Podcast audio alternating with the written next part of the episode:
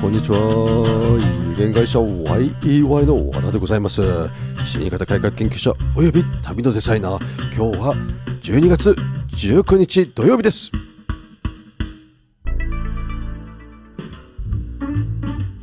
はい、こんにちは。12月19日土曜日です。まあね、今朝、秋葉原を徘徊してて8時にね、ちょっと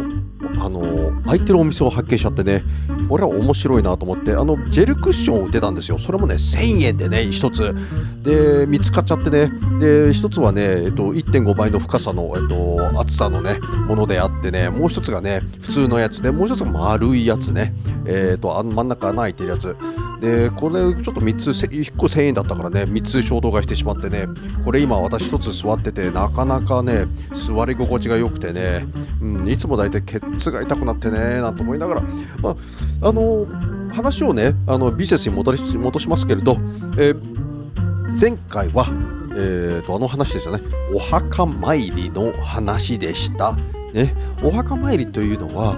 物理的にいくかいかないかということで、前回は、ジャムコムさんの、セレモニー事業というのをお話ししました。で、今回はねお墓参りではなく追悼の場を、お話ししたいと思います。追悼の場というのは皆さん、日本人ってあんまりね意識してないんですけれど、実際はね、お墓というのとお参りする場所っていうのはね違ったりすることもあるんですよ。それがね我々で葬儀関係で言うと、まず一つは梅墓、埋める墓、お墓に遺骨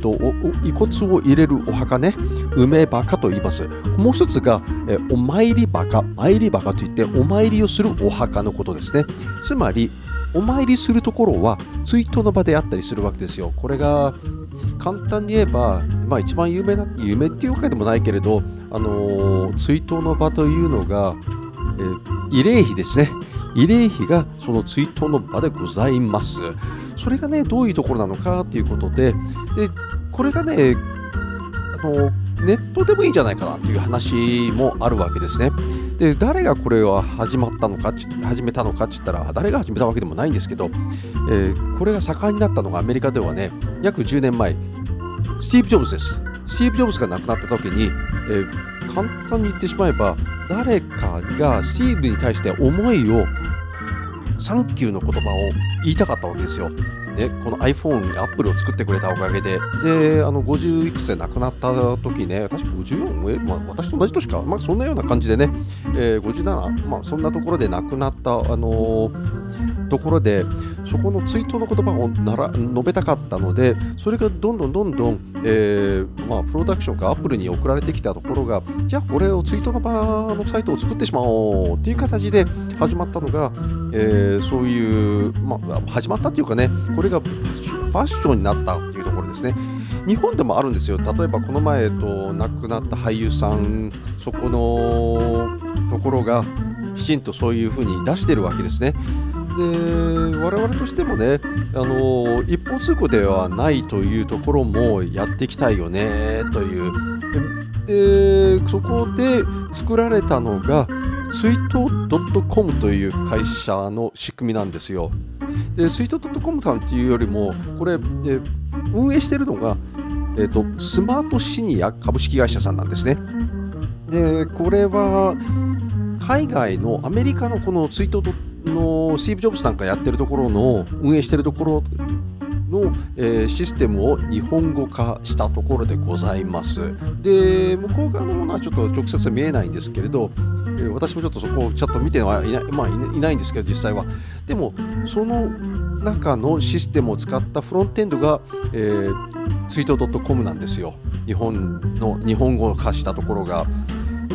ビジネスモデルとしては無料と有料会員がありまして、これねもういいよねと思ってしまうんですよ。で、アメリカはね会員数が約300万人いるんですよ。日本はまだね2600、700そのぐらいなんですね。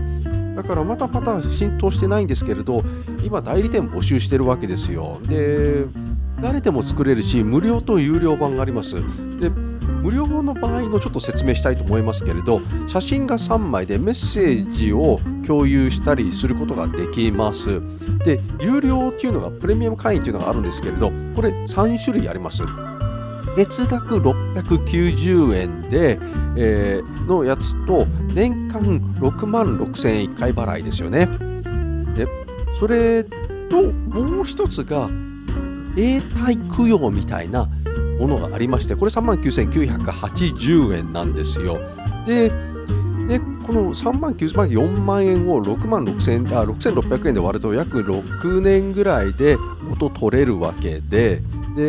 もう一つは月額の690円でやると約58ヶ月、約60ヶ月だから 5年弱ですよね。で、元が取れるという話なんですね。私としてはね、永代供養の方がいいよねっていうのがあるんですが、これなぜかというと、自分で管理する必要もないし、毎月支払うこともないし、一括で支払ってしまえばもう永代供養ですから、そのままで日本の、ね、メーカーいろんなシステムさんと違って残るんですよ。で、今ね、私なんか見てると、各会社さんがいろいろやってきたところ、日本はとことんと失敗してるんですよ。これはアメリカのシステムですから、かなりうまくいけるよねっていうところを意識しております。有料になりますとね、何が違うかって言ったらね、 YouTube とかね、Facebook とかもリンクできたりね、写真もね、投稿無制限だったりね、アクセス管理がものすごく良くなってたりするんですよ。で、動画なんかも、投稿できたり、だから皆さんの例えばその個人とのなんていうのかな、思い出のビデオとか写真とかもアップして、でそこに共有できるわけですよ。で、実際はね、ちゃんとセキュリティが担保されているので、登録しなければ何も見れないし、で向こうも許可されなしなければ、勝手に、自分のサイトを覗けるということでもないわけですよ。これね、すごくいいよねと思うことがあるのが、このシステムとしてセキュリティとプライバシーが管理されているというところでございます。そんなところで今日のお話でございました。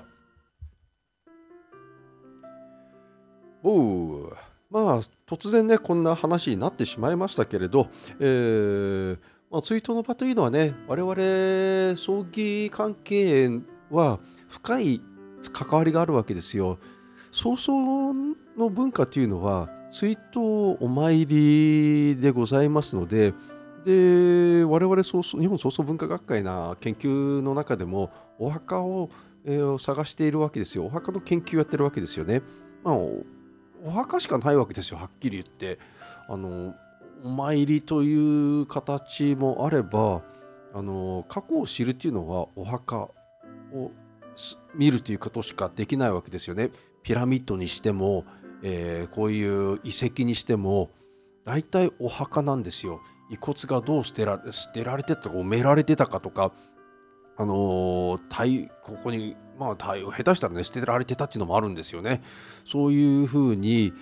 どうやって葬られてたかという話の研究が葬葬文化なんですよ。そこをね、我々ずっと研究していながら、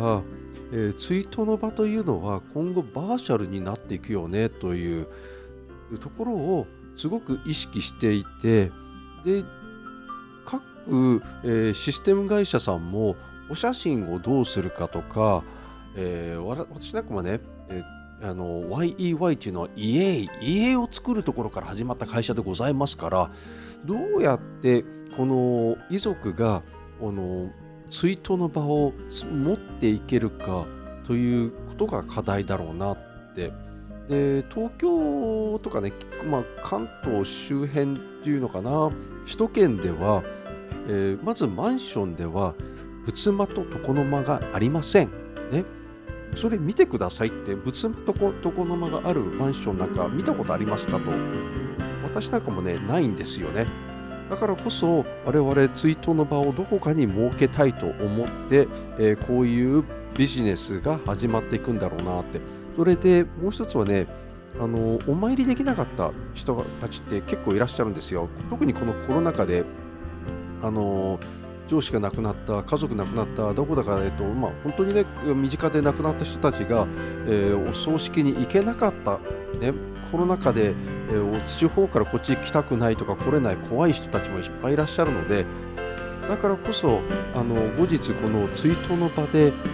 お花をも差し上げたい、お花は物理的だろうが何だろうが、